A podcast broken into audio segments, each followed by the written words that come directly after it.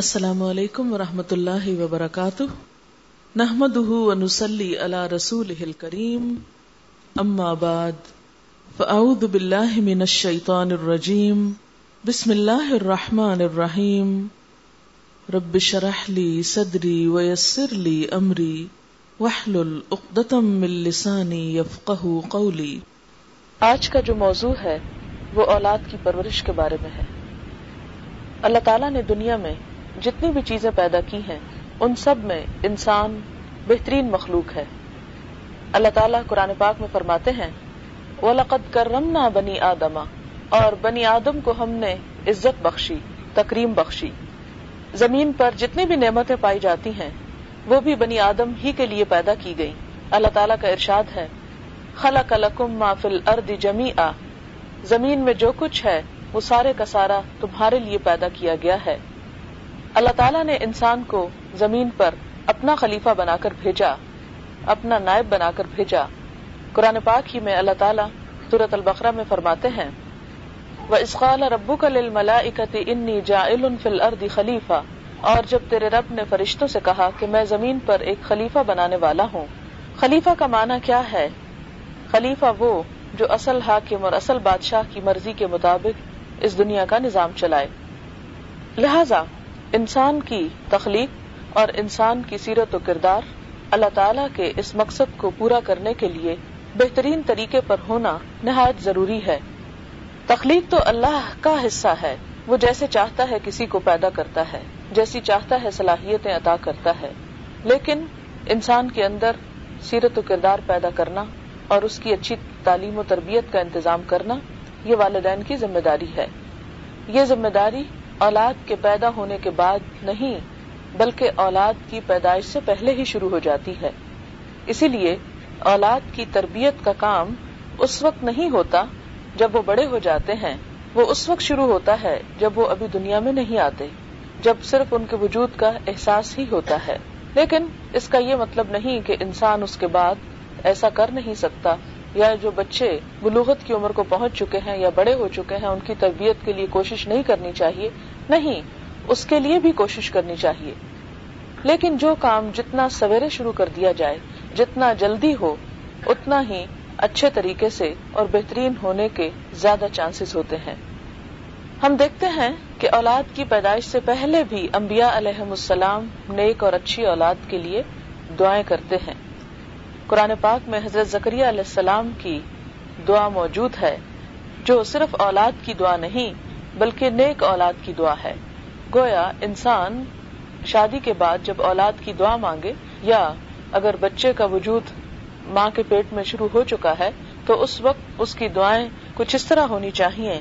رب حبلی ملدن کا ضروریتن طیبتن ان کا سمیت دعا اس کا ترجمہ ہے، میرے رب تو اپنے پاس سے مجھے پاکیزہ اولاد عطا فرما یعنی پاکیزہ اخلاق اور سیرت اور کردار کی حامل۔ بے شک تو دعاؤں کا سننے والا ہے۔ اسی طرح اولاد کی پیدائش پر انسان کو دل تنگ نہیں ہونا چاہیے۔ اور اس خوف اور اس فکر کا شکار نہیں ہونا چاہیے کہ وہ کہاں سے کھائیں گے اور ان کی تربیت کس طرح ہوگی۔ اولاد کو دنیا میں آنے سے روکنے کے لیے قتل کرنا یعنی جس میں ابارشن وغیرہ شامل ہے، یہ بھی ایک طرح سے قتل میں ہی شمار ہوتا ہے، کیونکہ جب کسی جسم کے اندر جان پڑ جاتی ہے، تو خواہ وہ جسم یا وجود چھوٹا ہو یا بڑا ہو، وہ قتل ہی میں شمار ہوتا ہے۔ قرآن پاک میں اللہ تعالیٰ فرماتے ہیں، قد خسر الزین قتل اولاد صفحن بغیر علم۔ وہ لوگ انتہائی گھاٹے میں ہیں جنہوں نے اپنی اولاد کو ناسمجھی میں اپنی حماقت سے موت کے گھاٹ اتار دیا۔ یعنی آؤٹ آف اگنورینس جہالت کی وجہ سے۔ اور یہ سمجھ کر کہ شاید ان کے خالق یا ان کے رازق ہم ہیں۔ ان کے وجود ہی کو ٹھکانے لگا دیا، تو یہ انسان کے لیے سخت خسارے اور گناہ کی بات ہے۔ اسی طرح واضح طور پر صورت بنی اسرائیل میں فرمایا گیا، ولا تختل اولاد کم خشیت املاق نہ نرزک ہم و کم ان نقتل کا نخت ان کبیرا اور اپنی اولاد کو فقر و فاقہ کے خوف سے قتل نہ کرو۔ ہم ان کو بھی رسک دیں گے اور ہم ہی تمہیں بھی رسک دے رہے ہیں۔ حقیقت یہ ہے کہ اولاد کا قتل کرنا بہت بڑا گناہ ہے۔ تو اس موقع پر یہ بات سمجھ لینی چاہیے کہ اگر کسی چیز کا وجود ہی نہیں آیا، تو وہ اور چیز ہے۔ لیکن اگر کوئی بچہ ماں کے پیٹ میں اس کی گروتھ شروع ہو جاتی ہے، تو اس کے بعد اس کو ابارٹ کرنا اور ختم کرنا جو ہے، وہ قتل ہی میں شمار ہوتا ہے۔ ایک بار ایک صحابی نے دریافت کیا، یا رسول اللہ صلی اللہ علیہ وسلم، سب سے بڑا گناہ کیا ہے؟ فرمایا، شرک۔ پھر پوچھا گیا، تو فرمایا، والدین کی نافرمانی۔ پھر آپ سے پوچھا گیا، تو آپ نے فرمایا کہ تم اپنی اولاد کو اس ڈر سے مار ڈالو کہ وہ تمہارے ساتھ کھانے میں شریک ہو جائے گی۔ ولادت سے پہلے پریگنسی کا جتنا عرصہ ہے، اس میں بچہ جو ہے، وہ ماں کے خون سے پلتا ہے۔ اور ماں کے جسم کی غذا ہی بچے کو بطور غذا ملتی ہے۔ تو سال اولاد کی پرورش کے لیے ضروری ہے کہ ماں رزق حلال کھانے والی ہو، حرام سے بچنے والی ہو۔ نہ صرف یہ کہ کھانے کی حد تک، بلکہ گفتگو میں بھی اور اس کے ساتھ ساتھ دوسرے لوگوں کے ساتھ معاملات میں بھی۔ اور اس کے ساتھ یہ کہ اپنی توجہ اللہ کے ذکر اور اللہ تعالی کی طرف لگائے رکھے، تو وہ خیالات اور وہ انسان کے اندر کے جذبات جو ہیں، وہ بچے پر بھی اثر انداز ہوتے ہیں۔ آپ دیکھیں کہ جو خون ماں کے اندر دوڑتا ہے، وہی خون اس بچے کے اندر دوڑ رہا ہوتا ہے۔ وہ اس کے جسم کا ایک حصہ ہوتا ہے۔ اس کے وجود کا ایک حصہ ہوتا ہے۔ اس لیے ماں کی غذا اور صحت کا خاص خیال رکھنا چاہیے۔ اور اس کے ساتھ نہ صرف یہ کہ جسمانی صحت، بلکہ روحانی صحت کا بھی خیال رکھنا چاہیے تاکہ بچے کے دل اور دماغ پر بھی اچھے اثرات پڑے۔ پھر جب ولادت کا مرحلہ آتا ہے، تو اس موقع پر بھی جہاں پر جو بچہ پیدا ہو رہا ہو اس ولادت والی عورت کے پاس آیت الکرسی اور سورت العراف کی کچھ آیات جو ہیں، ان کی تلاوت کی جانی چاہیے۔ اسی طرح سورت الفلق اور سورت الناس پڑھ کر بھی اس کو دم کیا جا سکتا ہے۔ آیت الکرسی کا پڑھنا اور سورت الفلق اور الناس پڑھنا اس لیے کہ شیطان کے شر سے وہ محفوظ رہے۔ پھر اسی طرح یہ ہے کہ ولادت کے بعد بچے کو نہلا دھلا کر اس کے دائیں کان میں آزان اور بائیں کان میں اقامت کہنی چاہیے۔ جب حضرت حسین رضی اللہ تعالیٰ عنہ کی ولادت ہوئی تو نبی صلی اللہ علیہ وسلم نے ان کے کان میں آزان اور اقامت فرمائی۔ یہ تو آپ سب کو پتا ہے کہ انسان کے جو سینسز ہیں، اس میں سب سے پہلی سینس جو بچے کے اندر کام کرتی ہے، وہ سننے کی ہے۔ کیونکہ بچہ ماں کے پیٹ میں دیکھتا تو نہیں، وہ تو باہر آ کے دیکھتا ہے، اسی طرح بولتا بھی دیر سے ہے۔ اور مختلف چیزوں کو چھونا اور اسی طرح کے جو چیزیں ہیں، وہ تو بعد میں ہوتی ہیں۔ سننے کا کام ماں کے پیٹ سے ہی شروع ہو جاتا ہے۔ اسی لیے پیدا ہونے کے بعد بھی بچے کو سب سے پہلے آزان سنوانی چاہیے۔ اور آپ دیکھیں کہ اس آزان میں دراصل کیا ہوتا ہے۔ اللہ اکبر اللہ اکبر۔ یعنی سب سے پہلے اللہ تعالیٰ کی بڑائی کی بات بچے کے دل میں اترنی چاہیے۔ بہت سے لوگ یہ کہہ سکتے ہیں کہ اس کو کیا سمجھ یا وہ کیا جانے کہ کیا کہا جا رہا ہے۔ تو بات یہ ہے کہ بچہ اگرچہ اظہار نہیں کر سکتا، لیکن جو کچھ وہ سنتا ہے، اس کے دماغ پر وہ پرنٹ ہوتا چلا جاتا ہے۔ جیسا کہ آپ جانتے ہیں کہ یہ برین ڈیکڈ ہے، اس عرصے میں یا اس اشرے میں دماغ کے اوپر بے شمار تحقیقات کی جا رہی ہے اور یہ بات ڈسکور کی گئی ہے کہ جو بچے کا دماغ ہوتا ہے وہ بالکل پلین ہوتا ہے۔ جو جو کچھ سنتا ہے، اس کی لہریں اس کے اوپر پرنٹ ہونے لگتی ہیں۔ اور باقاعدہ ایکسپیریمنٹ سے یہ چیز سامنے آئی ہے کہ جتنا زیادہ وہ سنتا ہے، اتنا ہی زیادہ رجسٹر کرتا چلا جاتا ہے۔ تو بالکل پہلی باتیں، ابتدائی باتیں، جبکہ ابھی وہ صرف سننے کے مرحلے میں ہے، تو کبھی یہ نہیں سوچنا چاہیے کہ بچے کو سمجھ نہیں آ رہی یا بچے کو پتا نہیں چل رہا تو سنانے کا کیا فائدہ؟ نہیں، وہ بتا نہیں سکتا، لیکن سن کر محسوس کر رہا ہوتا ہے۔ آپ دیکھیں کہ بہت سے لوگ جو قرآن پاک کو سمجھ نہیں سکتے، لیکن سن کر اس سے اثرات قبول کرتے ہیں۔ آپ نے بہت سے ایسے لوگوں کو بھی تلاوت کے بعد روتے ہوئے سنا ہوگا کہ جن کو کچھ بھی اس میں سے سمجھ نہیں آتی، صرف وہ اس آواز کے اتار چڑھاؤ اور اس کے اندر پائی جانے والی جو قوت ہے، اس سے متاثر ہوتے ہیں۔ تو یہ ہم نہیں کہہ سکتے کہ بچہ جو ہے، اس کو آزان سنانے کا کوئی فائدہ نہیں، کیونکہ اس کو سمجھ نہیں آتی۔ سمجھ نہ بھی آئے تو روح جیسی چیز جو اللہ تعالیٰ نے اس کے اندر ودیت کی ہے، یہ روح کی غذا ہے۔ دوسری طرف آپ دیکھیں کہ بچے کو تہنیک یا گٹی دینے کی بات آتی ہے اور گٹی کے لیے وہ نہیں جو ہمدرد کی گٹی ہے، بلکہ حضور صلی اللہ علیہ وسلم نے کھجور کا تھوڑا سا ٹکڑا اچھی طرح اس کو مسل کے، چبا کے اس کو تالو میں لگانے کا کہا ہے۔ اور اسی طرح یہ ہے کہ ماں کے سینے سے بھی وہ غذا حاصل کرتا ہے۔ تو جہاں ایک طرف وہ اپنے جسم کی غذا حاصل کرتا ہے، وہاں دوسری طرف چونکہ وہ اب ایک زندہ انسان ہے، اس کی روح بھی کام کر رہی ہے، تو روح کی غذا کے لیے اس کو آزان سنوائی جاتی ہے۔ اس کے بعد بھی ماں جو کچھ پڑھتی ہے اور بچے کو سناتی ہے اور جس چیز سے بچہ ایکسپوز ہوتا ہے، وہی چیزیں وہ اپنے اندر جذب کرتا چلا جاتا ہے۔ اسی لیے بچپن میں جو باتیں انسان کے ذہن میں بیٹھ جاتی ہیں، ان کو نکالنا، بڑے ہو کر یا بھلانا بہت مشکل ہوتا ہے۔ کیونکہ بالکل فریش مائنڈ ہوتا ہے، جس قسم کے اثرات وہ دیکھتا ہے، اسی کو سمیٹتا چلا جاتا ہے۔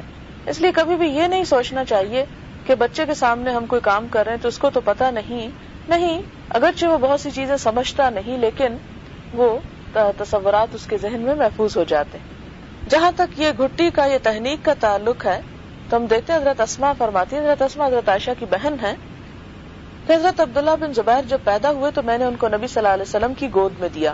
آپ نے خورما یعنی کھجور منگوائی اور چبا کر لعاب مبارک عبداللہ بن زبیر کے منہ میں لگا دیا اور ان کے لیے خیر و برکت کی دعا کی۔ تو اسی طرح اگلا مرحلہ یہ ہوتا ہے کہ بچے کو جب نہلا دھلا کے تیار کر دیا جاتا ہے اور سارے خاندان کے لوگ اس کو دیکھنے کے لیے آتے ہیں، تو انہیں صرف اس کو دیکھنا ہی نہیں چاہیے، بلکہ اس کے ساتھ ساتھ اس کے لیے دعا بھی کرنی چاہیے۔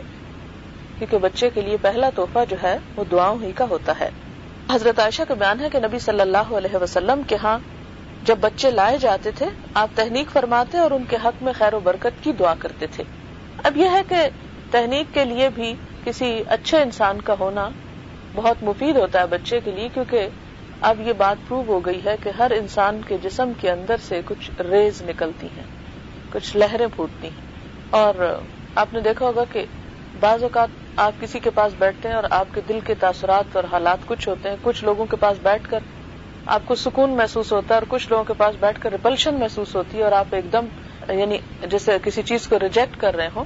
تو یہ ایک ایسے روحانی اثرات ہوتے ہیں، وہ ایک فارسی کا مصرا ہے جس کا معنی ہے صحبت صالح، طرح صالح کنن، کہ نیک لوگوں کی صحبت تجھے نیک بنا دے گی۔ تو وہ صحبت میں ضروری نہیں ہوتا کہ ہر وقت کوئی درس دیتا رہے بیٹھ کے تو وہ صحبت ہے، بلکہ ایک دوسرے کے ساتھ رہنا اور ایک دوسرے کے ساتھ جو معاملات ہوتے ہیں، اس سے بھی انسان بہت کچھ سیکھتا ہے۔ اور بچے کا چونکہ وجود بالکل نرم و نازک، تر و تازہ اور کسی بھی اثرات کے بغیر ہوتا ہے، ایک نئی چیز دنیا میں آتی ہے۔ لہذا جس قسم کے اس کے اوپر ہاتھ لگتے ہیں یا جو اثرات اس کو یعنی اس کو جو ٹچ کرتا ہے یا جو اس کو تحنیک کرتا ہے یا آزان تو وہ اس کی روح پر اپنے اثرات چھوڑتے ہیں۔ اسی لیے لوگ اپنے بچوں کو حضور صلی اللہ علیہ وسلم کے پاس لے جاتے اور ان سے تحنیک کرواتے تھے تاکہ ان کے اندر آپ صلی اللہ علیہ وسلم کے جو وجود مبارک کے نیک اثرات ہیں وہ ان بچوں کے اندر ٹرانسفر ہو سکے امام احمد بن حنبل کے ہاں جب بچے کی ولادت ہوئی تو آپ نے اس کی تحنیک کے لیے مکہ کی کھجور منگوائی تھی، خاص طور پر کھجور اسپیشل قسم کی۔ اور ایک نیک خاتون ام علی جو تھی، ان سے تحنیک کے لیے درخواست کی۔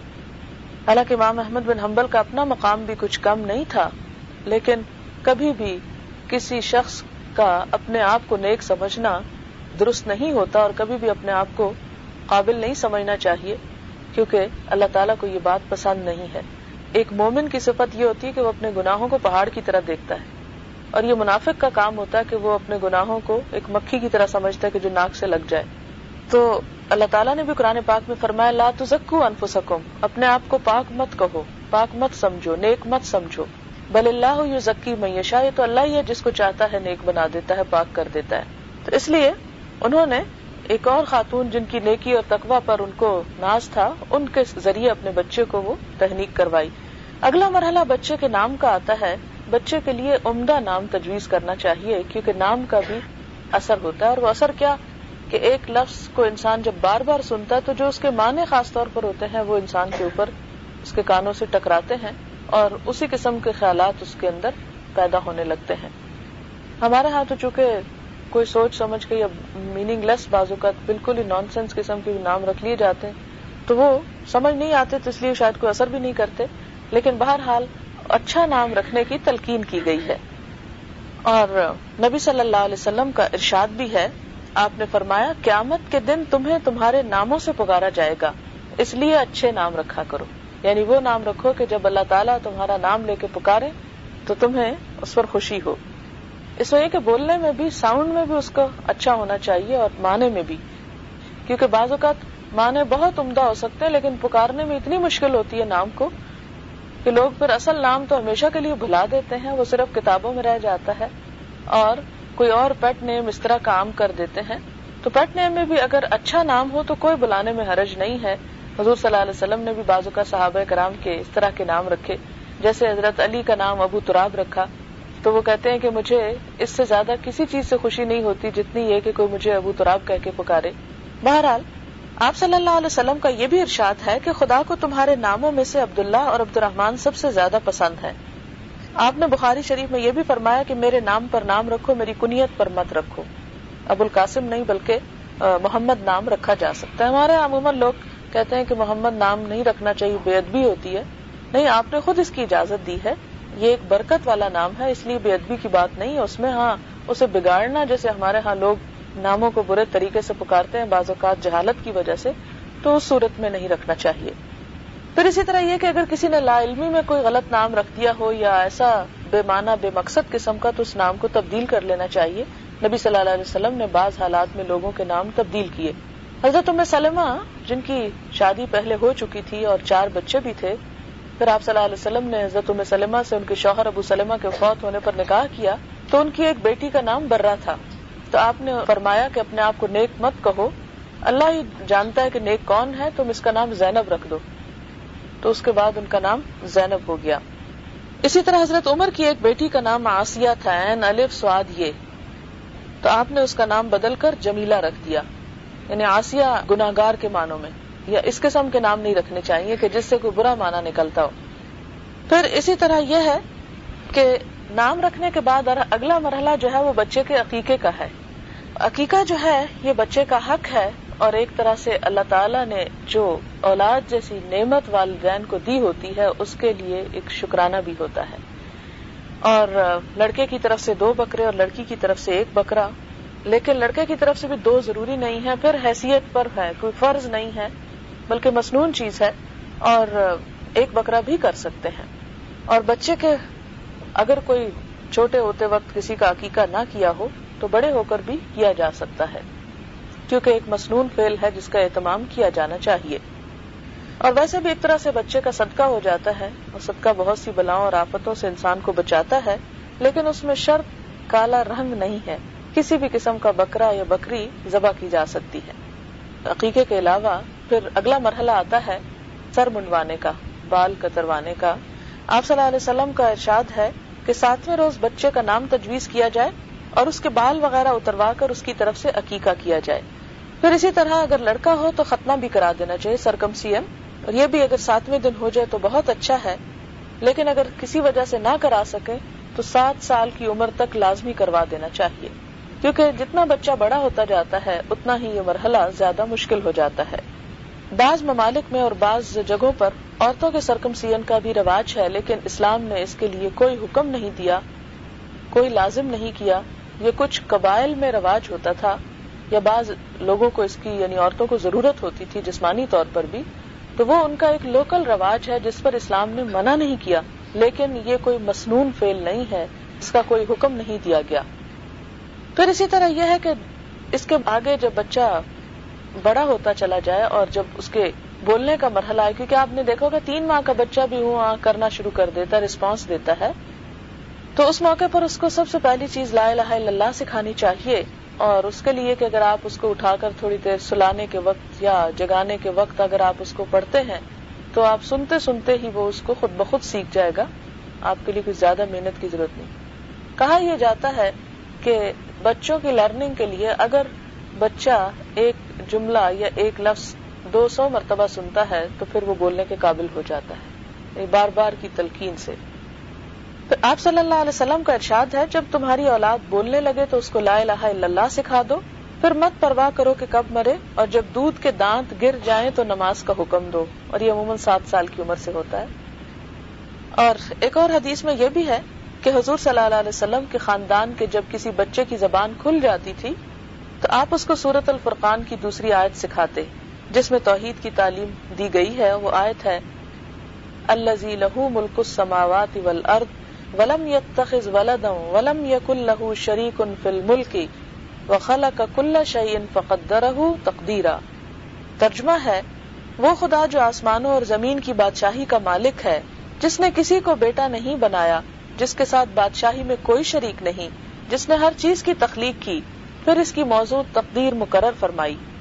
اس کے ساتھ ہی یہ بات بھی یاد رکھنی چاہیے کہ ماں کے اوپر لازم ہے کہ بچے کو اپنا دودھ پلائے اور یہ بات ایک بہت بڑی حقیقت ہے کہ ماں جب بچے کو دودھ پلاتی ہے تو صرف اس کو ایک جسمانی غذا نہیں دیتی، بلکہ اس کی روحانی تسکین بھی کر رہی ہوتی ہے۔ اور عموماً یہ دیکھا گیا کہ جو بچے ماں کا دودھ پیتے ہیں، ان کے اندر ماں کے لیے محبت اور اٹریکشن بھی زیادہ ہوتی ہے، بنسبت ان بچوں کے جو صرف گائے کے دودھ یا ڈبے کے دودھ پہ پلتے ہیں۔ پھر اسی طرح آپ دیکھیں کہ ماں اس محبت میں جب وہ دیتی ہے تو صرف اپنی محبت نہ دے، بلکہ اللہ اور اس کے رسول کی محبت بھی بچے کے دل میں ڈالے۔ مثال کے طور پر چھوٹا بچہ ہے، آپ اس کو اپنی برسٹ فیڈ کرنے لگے ہیں۔ تو شروع کرانے سے پہلے آپ خود بسم اللہ پڑھ لیں۔ ذرا سے اتنی آواز میں کہ بچہ سن لے۔ تو آپ دیکھیں گے کہ جب بچہ جب خود کھانے کے قابل ہوگا اپنے چمچ سے، تو آپ کو کہنا نہیں پڑے گا کہ بچے بسم اللہ پڑھو۔ وہ سن سن کر عادی ہو چکا ہوگا۔ اسی طرح جب وہ کھا چکے، دودھ پی چکے تو پھر چھڑاتے وقت الحمد للہ ساتھ ہی کہہ دیں تو آپ دیکھیں گے کہ بچے خود بخود ان کے اندر ایک عادت جو ہے وہ بھر جائے گی اور جذب ہو جائے گی، ریکارڈ ہو جائے گی۔ پھر اسی طرح یہ ہے کہ چھوٹی ہی عمر میں جب آپ اس سے بات کرتے ہیں، دیکھو یہ تمہاری بہن ہے، یہ بھائی ہے، یہ فلانا ہے، یہ خالہ ہے، یہ پپی ہے، اسی وقت سے آپ اللہ اور رسول کا تعارف بھی کرانا شروع کر دیں۔ اور اللہ تعالیٰ کی باتیں اس سے کریں۔ آپ دیکھیں گے کہ وہ سمجھتے ہیں اور اس کے لیے کوئی بڑے بڑے فلسفوں کی ضرورت نہیں ہے۔ جب بھی کسی بات پر بچہ خوش ہو، تو ساتھ ہی کہیں کہ اللہ تیرا شکر ہے، تو نے یہ چیز میرے بچے کو دی۔ اور اس سے بچے کو خود بخود ایک ایسوسیشن ہو جائے گی کہ ہر اچھی چیز جو ہے، وہ اللہ تعالیٰ کی طرف سے آتی ہے۔ اور اس طرح بچے کا خود بخود تعلق جو ہے، وہ اللہ تعالیٰ سے استوار ہوتا چلا جائے گا۔ عموماً ہمارے ہاں بچوں کو جب اللہ تعالیٰ کا تعارف کرایا جاتا ہے، تو بڑے ہی خوفناک انداز سے اللہ تعالیٰ ماریں گے اور جہنم میں پھینکیں گے اور کیونکہ بچوں کا کام عموماً شرارتیں کرنا ہوتا ہے۔ تو جب وہ شرارتیں کرتے ہیں تو ہم عموماً باپ کی دمکی دیتے رہتے ہیں۔ ابھی تمہارے ابا آئیں گے تو یہ بتائیں گے ان کو یہ۔ وہ ایسا خوف زدہ ان کو کرتے ہیں کہ ان کے اندر کانفیڈینس نہیں رہتا۔ آپ ماں ہیں اور آپ کا بھی حق ہے۔ بجائے اس کے کہ ان کو ابا سے ڈراتے رہے آپ اپنا بھی ہاتھ سخت رکھیں کہ آپ کے سامنے وہ جرت نہ کریں غلط کام کرنے کی۔ لیکن چونکہ بچے ہیں، اس لیے ان کو اچھائی برائی کی ابھی اتنی تمیز نہیں۔ ہم بچوں کو سمجھانے سے پہلے اگر اپنے آپ کو تھوڑا سا دیکھ لیں کہ اتنا کچھ پڑھ لیا، اتنا کچھ جان لیا، پھر بھی کتنی باتیں ہیں جو ابھی نہیں ہم مانتے اللہ تعالیٰ کی، تو کیا ہوا اگر بچے نے ہماری کوئی بات نہ مانی؟ تو بہت زیادہ برہم ہونے سے اور غصہ کرنے سے ہمیشہ سوچ کیجیے کہ اللہ تعالیٰ ہم سے ستر ماہ سے بڑھ کے پیار کرتا ہے، تو ہم بھی ایک ماں ہیں، تو اپنے بچے کے ساتھ محبت اور شفقت کا معاملہ ہی کریں تو بہتر ہے۔ یہ الگ بات ہے کہ وقتاً فوقتاً سختی کی بھی ضرورت پیش آتی ہے اور اس کی اجازت بھی دی گئی ہے، لیکن چہرے پہ مارنے کی اجازت نہیں، کوئی ایسی چیز مارنے کی اجازت نہیں جس سے بچے کو نشان پڑ جائے یا وہ اپنے آپ کو بالکل ہی آئسولیٹڈ یا انسیکیور فیل کرنے لگے۔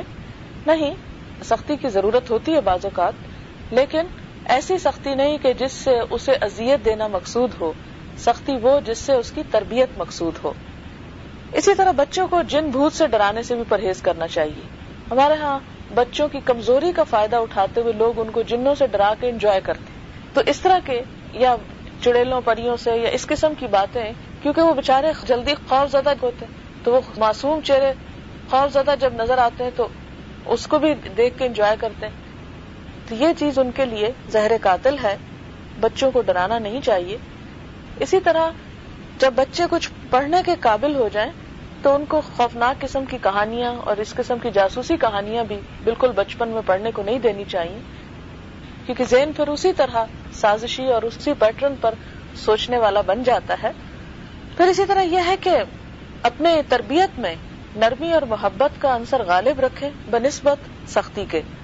ایک مرتبہ حضرت معاویہ نے احنف بن کیس سے پوچھا، کہیے کہ اولاد کے سلسلے میں کیا سلوک ہونا چاہیے؟ احنف بن کیس نے کہا امیر المومنین اولاد ہمارے دلوں کا پھل ہے کمر کی ٹیک ہے ہماری حیثیت ان کے لیے زمین کی طرح ہے جو نہایت نرم اور بے ضرر ہے۔ ہمارا وجود ان کے لیے سایہ فگن آسمان کی طرح ہے اور ہم انہی کے ذریعے بڑے بڑے کام انجام دینے کی ہمت کرتے ہیں۔ بس اگر وہ آپ سے کچھ مطالبہ کریں تو ان کو خوب دیجیے اگر کبھی گرفتہ دل ہوں تو ان کے دلوں کا غم دور کیجیے نتیجے میں وہ آپ سے محبت کریں گے اور آپ کی ان کوششوں کو پسند کریں گے۔ اور کبھی ان پر ناقابل برداشت بوجھ نہ بنیے کہ وہ آپ کی زندگی سے اکتا جائیں اور آپ کی موت کے خواہاں ہوں اور آپ کے قریب آنے سے نفرت کریں۔ حضرت معاویہ یہ حکیمانہ باتیں سن کر بہت متاثر ہوئے اور فرمایا احنف خدا کی قسم، جس وقت آپ میرے پاس آ کر بیٹھے، میں یزید کے خلاف غصے میں بھرا بیٹھا تھا۔ پھر حضرت آنف تشریف لے گئے، تو حضرت معاویہ کا غصہ ٹھنڈا ہو گیا اور یزید سے راضی ہو گئے۔ پھر ہم دیکھتے ہیں کہ چھوٹے بچوں کو جسمانی طور پر بھی پیار کرنا چاہیے۔ اس میں انہیں گود میں اٹھانا چاہیے، ان کے سر پہ ہاتھ پھیرنا چاہیے، ان کو ہاتھوں کو چومنا چاہیے، تاکہ زیادہ سے زیادہ محبت سے وہ زیادہ سیکیور فیل کرتے ہیں۔ اس میں ہم دیکھتے ہیں کہ آپ صلی اللہ علیہ وسلم کے پاس ایک دفعہ اقرا بن حابس آئے۔ اس وقت حضور حضرت حسن کو چوم رہے تھے۔ اقرا کو دیکھ کر بڑا تعجب ہوا اور بولے، یا رسول اللہ، آپ بچوں کو پیار بھی کرتے ہیں۔ یعنی اتنے باروب شخصیت ہے اور بچوں کے ساتھ پیار کر رہے ہیں۔ میرے تو دس بچے ہیں، لیکن میں نے کبھی کسی کو بھی پیار نہیں کیا۔ تو آپ نے فرمایا، اگر خدا نے تمہارے دل سے رحمت اور شفقت نکال دی ہے تو میں کیا کر سکتا ہوں؟ یعنی اگر کسی شخص کے دل میں بچوں کی محبت نہیں اور ان کے ساتھ اس کا وہ اظہار نہیں کرتا، تو یہ دل کی سختی کی علامت ہے۔ فاروق اعظم کے دور میں حضرت عامر کسی اہم عہدے پر تھے۔ ایک بار حضرت عمر سے ملنے کے لیے ان کے گھر پہنچے، کیا دیکھا کہ حضرت عمر لیٹے ہوئے اور بچے سینے پر چڑھ کر کھیل رہے ہیں؟ جیسے عموماً بچوں کا لاڈ پیار ہوتا ہے۔ حضرت عامر کو یہ بات کچھ گراں گزری۔ امیر المومنین نے پیشانی کے اتار چڑھاؤ سے ان کی ناگواری کو بھانپ لیا۔ اور حضرت عامر سے بولے، کہیے، آپ کا اپنے بچوں کے ساتھ کیسا برتاؤ رہتا ہے؟ عامر کو موقع مل گیا، بولے، امیر المومنین، جب میں گھر میں داخل ہوتا ہوں، تو گھر والوں پہ سکتا تاری ہو جاتا ہے۔ سب اپنی اپنی جگہ دم ساتھ کر چپ ہو جاتے ہیں۔ حضرت عمر نے بڑے سوچ کے ساتھ کہا، عامر، آپ امت محمد کے فرزند ہوتے ہوئے یہ نہیں جانتے کہ مسلمان کو اپنے گھر والوں کے ساتھ کس طرح نرمی اور محبت کا سلوک کرنا چاہیے۔ یعنی عموماً ہم سمجھتے ہیں کہ بچوں کے ساتھ اگر نرمی کی یا گھر میں بیوی وغیرہ کے ساتھ تو سر چڑھ جائیں گے۔ یہ بڑی غلط فہمی ہوتی ہے عموماً۔ بہت سی چیزیں سختی کی بجائے نرمی سے زیادہ اچھے طریقے اور آسانی سے منوائی جا سکتی ہیں۔ پھر اسی طرح یہ ہے کہ اولاد کی جو دینی تعلیم ہے، اس کا بھی اہتمام کرنا چاہیے۔ دنیاوی کی اس لیے بات نہیں کرتی کہ اس میں ہم میں سے ہر ایک دوسرے سے بڑھ کر زیادہ کنسرنڈ اور ورڈ ہے اور مہنگے سے مہنگے اسکول میں داخل کروانے کے لیے پریشان حال ہے۔ اور اس کے لیے ہر طرح کی کوشش اور تکلیف صبح بھی اور شام بھی۔ بہت سے لوگ نماز کے لیے نہیں اٹھتے، لیکن بچوں کو اسکول بھیجنے کے لیے ضرور اٹھ جاتے ہیں اور پھر سو جاتے ہیں۔ اسی طرح شام کو بچوں کو پڑھانا، سکھانا، اس کے لیے بھی وہ ان کو پورا پورا ٹائم دیتے ہیں۔ لیکن دینی تعلیم اور تربیت کہ اللہ کی کتاب کی تعلیم یا اور اس طرح کی چیزیں، وہ بھی والدین ہی کا فرض بنتا ہے کہ اپنی اولاد کو ورثے میں دیں۔ کیونکہ اگر ہم اپنے بچوں کو نہیں سکھائیں گے، اپنے بچوں کے ساتھ خود ہمدردی نہیں کریں گے، تو اور کون کرے گا؟ قرآن پاک میں اللہ تعالیٰ کا ارشاد ہے، یا امن کو انفسکم و اہلی کم نارا۔ اے لوگوں جو ایمان لائے ہو، اپنے آپ کو اور اپنے گھر والوں کو آگ سے بچاؤ۔ اب سوال یہ پیدا ہوتا ہے کہ ایمان بھی ہے تو پھر آگ کا کیا مطلب؟ کیونکہ ہم تو یہ سمجھتے نا کہ لا الہ الا اللہ پڑھ لیا تو پھر دو تو ہمارے لیے نہیں ہے۔ لیکن اہل ایمان کو آگ سے ڈرایا ہے۔ اللہ تعالیٰ نے اس آیت میں کیوں؟ اس لیے کہ اگر اہل ایمان اللہ اور اس کے رسول کی بات نہیں مانیں گے، تو ان کی محبت کیسے حاصل کر سکیں گے؟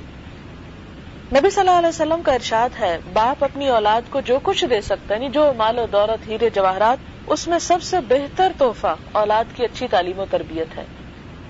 کیونکہ اچھا اخلاق اور اچھی تعلیم ساری زندگی اس کے کام آئے گی۔ مال و دولت تو ایک وقت ہے اور دوسرے وقت ختم بھی ہو جائے گی۔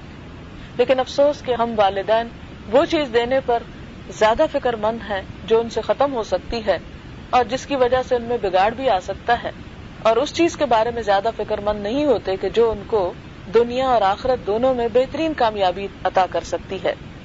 آپ صلی اللہ علیہ وسلم نے یہ بھی فرمایا کہ جب انسان مر جاتا ہے، اس کا عمل ختم ہو جاتا ہے، مگر تین قسم کے عمل ایسے ہیں کہ ان کا اجر و ثواب مرنے کے بعد بھی جاری رہتا ہے۔ ان میں سے ایک تو نیک اولاد ہے جو والدین کے لیے دعائیں کرتی ہے۔ اگر آپ بچوں کو اچھی تعلیم دیں گے، ان کو کچھ سکھا کر جائیں گے، تو مرنے کے بعد آپ کے لیے دعاؤں کے تحفے پہنچتے رہیں گے۔ اور دوسری صدقہ جاریہ۔ صدقہ جاریہ میں ایسا مال کہ جو اچھے کاموں میں لگایا جائے، جو ہمیشہ جس میں سے اچھائی اور بھلائی لوگوں کو پہنچے۔ اور تیسرے، ایسا علم جس سے لوگ فائدہ اٹھائیں یعنی ان کی زندگیاں سنوریں۔ پھر اسی طرح یہ ہے کہ بچے جب سات سال کے ہو جائیں تو ان کو نماز سکھانی چاہیے۔ اور اس میں بھی یہ ہے کہ آپ ایک نماز سے شروع کر سکتے ہیں۔ بچوں پہ ایک یکا یک بوجھ نہ ڈالیں کہ اسے کہ آج تمہاری سمت برتھڈے ہے اور میں آج سے تمہیں پانچ نمازیں پڑھا رہی ہوں۔ نہیں۔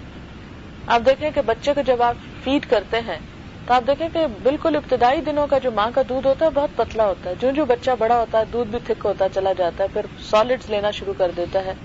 پھر وقت کے ساتھ ساتھ اس کی ڈوز خوراک کی بڑھتی چلی جاتی ہے۔ پھر ایک وقت آتا ہے کہ وہ یعنی خود پیٹ بھر کے کھانا شروع کر دیتا ہے۔ بالکل اسی طرح جب دین کا کام شروع ہو تو وہ بھی کیپس میں تھوڑا تھوڑا چھوٹا چھوٹا ایک دم بوجھ نہ ڈالا جائے۔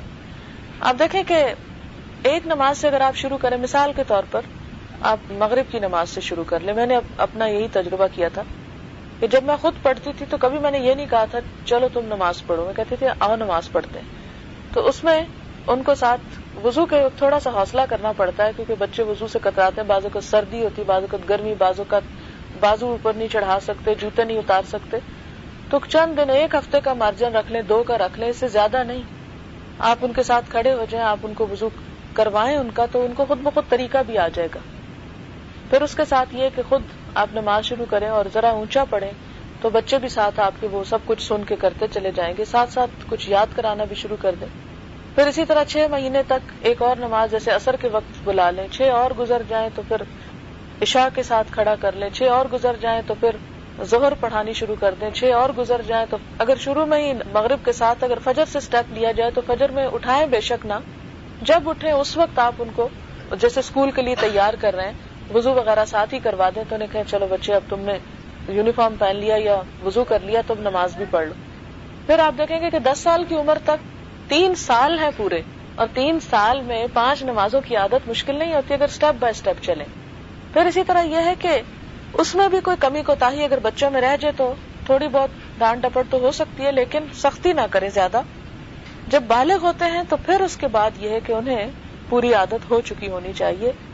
سات سال سے شروع کر کے اگر چودہ سال کا بچہ بھی بالغ ہوتا ہے تو سات سال کافی عرصہ ہوتا ہے کہ جس میں اس کو نماز کی عادت ہو سکتی ہے۔ تو گریجولی اینڈ سلولی آپ اس کو بغیر کسی بوجھ ڈالے، بغیر کوئی خوف دلائے اس کو شروع کرا سکتے اگر بچے بڑے بھی ہو جائیں تو بھی آپ یہ کر سکتے ہیں کہ ان کو آپ زبردستی اور بہت ڈراوے سے کام نہ لیں میں نے کہا چلو ایک پڑھ لو۔ ایک کے بعد چلو ایک کے بعد دو۔ پھر ایک مجھے اچھی طرح یاد ہے کہ ہمیں صرف فرض سے شروع کرایا گیا۔ ہمارے والد ہمیشہ کہتے تھے اچھا کچھ نہیں، صرف فرض پڑھ لو۔ ہم لمبی پڑھیں گے، تم جلدی سے پہلے پڑھ لو۔ وہ کرتے کرتے بالغ ہونے تک ہم لوگ صرف فرض ہی پڑھتے رہے۔ پھر اس بالغ ہونے کے بعد ظاہر ہے کہ پھر انسان کی ذرا سمجھ زیادہ ہو جاتی پھر دین کی تعلیم بھی شروع ہو جاتی پھر ساتھ قرآن پاک پڑھانا شروع کر دیا۔ پھر اللہ تعالیٰ کی محبت آنے لگی، پھر وہ تھوڑا انسان کو سمجھ آتی کہ اچھا جب میں فرض پڑھ ہی رہا ہوں تو سنت اور نفل بھی پڑھ لیے جائیں۔ تو وہ چیزیں پھر خود بخود شامل ہوتی جاتی کیونکہ وقت کے ساتھ ساتھ انسان اپنے آپ کو بھی عادی کر لیتا ہے۔ لیکن اگر ہم پہلے ہی دن ان کو عشاء کی سترہ رکتیں پڑھوائیں گے تو کبھی نہیں پڑھ سکیں۔ گے اس کے لیے خود پہلے اپنی ہمیں اصلاح اور اپنے خود علم حاصل کرنے کی ضرورت ہے کہ دین میں کتنی آسانیاں اور کتنی سہولتیں ہیں۔ نماز کے ساتھ ایک اور چیز یہ ہے کہ بچے جب دس سال کے ہو جائے تو ان کے بستر الگ کر دینے چاہیے۔ یعنی لڑکیوں کے بھی آپس میں کٹھی نہ سوئیں اور لڑکا اور لڑکی بھی یعنی بیٹا بیٹی بھی نہ سوئیں۔ نبی صلی اللہ علیہ وسلم کا ارشاد ہے، اپنی اولاد کو نماز کی تلقین کرو جب وہ سات سال کے ہو جائیں اور نماز کے لیے ان کو سزا دو جب وہ دس سال کے ہو جائیں۔ اور اس عمر کے پہنچنے کے بعد ان کے بستر الگ کر دو، کیونکہ اس کے بعد انسان کے اندر سیکس آرگنس کی ڈیولپمنٹ شروع ہو جاتی ہے۔ اور اس ڈیولپمنٹ میں پھر کچھ ایسی چیزیں سامنے آ سکتی ہیں کہ جو نقصان دہ بھی ہوں، اس لیے پھر الگ کر دیا گیا۔ اور ویسے بھی سوتے ہوئے انسان کو نہیں پتا چلتا کہ وہ کیا کر رہا ہے، اس لیے اخلاقی تربیت بھی ضروری ہے۔ پھر اسی طرح یہ ہے کہ بچوں کو بچپن سے ہی صاف ستھرا رکھنا چاہیے۔ جب آپ اس کو واش کرتے ہیں بچپن میں تو اپنے ہاتھ دھوئیں گے تو آپ دیکھیں گے کہ بچے آپ کو بتائیں گے یا خود بھی اس چیز کا خیال کریں گے اور بچپن میں جو عادتیں پڑ جائیں، زندگی کا ایک حصہ ہو جاتی ہیں اور اس میں پھر مشکل بھی پیش نہیں آتی۔ اسی طرح ایک اور چیز یہ کہ دوسروں کے سامنے بچوں کے عیب نہ بیان کرے ہمارے یہاں خواتین عموماً بڑے ظلم و زیادتی کرتی ہیں۔ ادھر سے سہیلی ملنے کے لیے آگئی یہ فون اٹھایا تو آج وہ اس نے یہ بوتل توڑ دی، وہ فلانے نے یہ خرابی کی۔ وہ یعنی بچوں کی شکایتوں کے انبار لگا دیتی اس طرح بچے کی بھی عزت نفس ہوتی ہے، وہ مجروح ہوتی ہے۔ اسے دوسروں کے سامنے برے انداز میں ڈسکس نہیں کرنا چاہیے۔ اس طرح بچے ڈھیٹ ہو جاتے ان کو پتا جب ہم ہیں ہی برے اور ہمیں برا ہی کہنا ہے، تو کبھی بھی ٹھیک نہیں ہوگی لہذا ان کی تعریف سے کام لیں، ان سے محبت سے کام لیں اور پھر آپ انہیں بتاتے چلے جائیں اور حوصلہ رکھیں۔ اور دیکھیں کہ جب بھی آپ کوئی بیج لگاتے ہیں تو ایک دن میں پھل نہیں آ سکتا۔ بھول جائیں اس چیز کو۔ جو یہ چاہتا ہے کہ آج میں نے کیاریوں میں ڈالا تھا کچھ اور سویرے تو اس کا کچھ نہ کچھ نکلا ہی ہونا چاہیے۔ تو دھنیے جیسی چھوٹی سی بوٹی بھی آپ دیکھیں، ایک دن میں نہیں اگتی۔ اس کے لیے بھی دو چار دن، ہفتہ دس دن لگ ہی جاتے ہیں اس کو شکل نکالنے میں۔ اسی طرح جب آپ کوئی بھی خیر کا اور بھلائی کا، بچوں کو کوئی عادت سکھانے کا کام شروع کرتے ہیں، تو مایوس ہو گئے نا، بیٹھ جائے میں نے کل بھی اس کو کہا تھا، دائیں ہاتھ سے کھاؤ اور آج پھر اس کو بھول گیا۔ اب میں نے اسے نہیں کہنا۔ نہیں، آپ اسے کہنے کی بجائے بھی کر سکتے ہیں کہ آپ خود چمچ اس کے دائیں ہاتھ میں کر دیں۔ اسی طرح چھوٹی چھوٹی اور چیزیں۔ پھر اسی طرح یہ ہے کہ بچوں کو رات کو سوتے وقت اگر آپ کہانیاں سنانے کا سلسلہ شروع کریں تو بڑا ہی یوزفل ہوتا ہے۔ اور جب بچے ریڈنگ کی عمر کو پہنچ جائیں تو سلانے کا بہترین طریقہ ہے کہ انہیں ان کے ہاتھ میں ایک ایک کہانی پکڑا دیں۔ میں نے اپنے بچوں کو اس ایج میں جب انہوں نے پڑھنا شروع کیا تھا تو بے شمار کوئی کتاب میں نے مارکیٹ میں ایسی نہیں چھوڑی کہ جو یوزفل ہو سکتی اور میں ان کے لیے نہ خرید کر لائی۔ ان کو ہر روز صرف اتنی عادت تھی کہ ڈھیروں کتابیں رکھی ہوئی تھی میں نے ان کو ایک طرف سے شروع کیا۔ آج ایک یہ پڑھ لو، صبح وہ بستروں پہ پڑی ہوتی تھی، پھر اٹھا کے ایک طرف کرتے جاؤ جو جو پڑھ لی اور اس طرح غیر محسوس تھا۔ اب دیکھیں، سال میں تین سو پینسٹھ دن ہوتے ہیں۔ تین سو پینسٹھ راتیں تو انہوں نے سونا ہی ہے۔ اگر اس میں سے ساٹھ چھٹیاں بھی کر لیں، تو تین سو دن اگر آپ ان کو صرف پڑھنے کے لیے کچھ دے دیں، تین سو کہانیاں پڑھا سکتے تھری ہنڈریڈ پیجز پڑھا سکتے ہیں آپ۔ یہ ایکسٹرا ریڈنگ ویسے بھی ان کی ذہنی وسط کے لیے بہت اچھی ہوتی ہے اور اخلاقی تربیت کے لیے بھی کہ رات کو اگر اچھی بات پڑھ کے سوئیں گے تو ریلیکس ہوں گے اور ان کی شخصیت معتدل ہوگی، اس کے اندر ایک سکون اور تمانینت ہوگی۔ پھر اسی طرح یہ ہے کہ بچوں کے ہاتھ سے بھی صدقہ خیرات کروانا چاہیے۔ جب کوئی مانگنے والا ہو، فقیر ہو، یا کہیں آپ دیکھتے ہیں کہ گاڑی میں یا کہیں جا رہے ہیں، کہیں بھی، تو بچے سے دلوائیں۔ اس سے اسے پتا چلے گا کہ دینے والے بنتے ہیں اور یہ چیز اس کے اخلاق اور کردار میں۔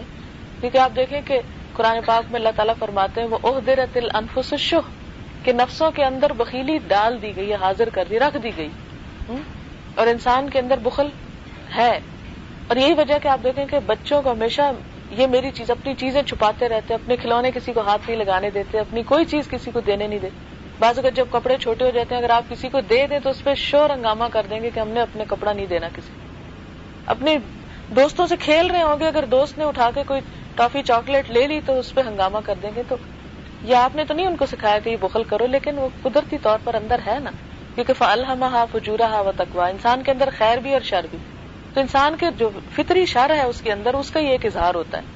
تو جب آپ ان کے ذریعے دلوائیں گے، تو پھر آپ دیکھیں کہ ان کے اندر آہستہ آہستہ ہاتھ کھلے گا اور دینے کی عادت پڑے گی اور بڑے ہو کر دینا ان کو مشکل نہیں لگے گا۔ پھر اسی طرح یہ ہے کہ بچے بہت امیٹیٹ کرتے ہیں۔ جو آپ کریں گے وہی کریں گے۔ لہٰذا ان کے سامنے ایسی حرکتیں کرنے سے پرہیز کریں گے جو آپ نہیں چاہتے کہ ان کے اندر۔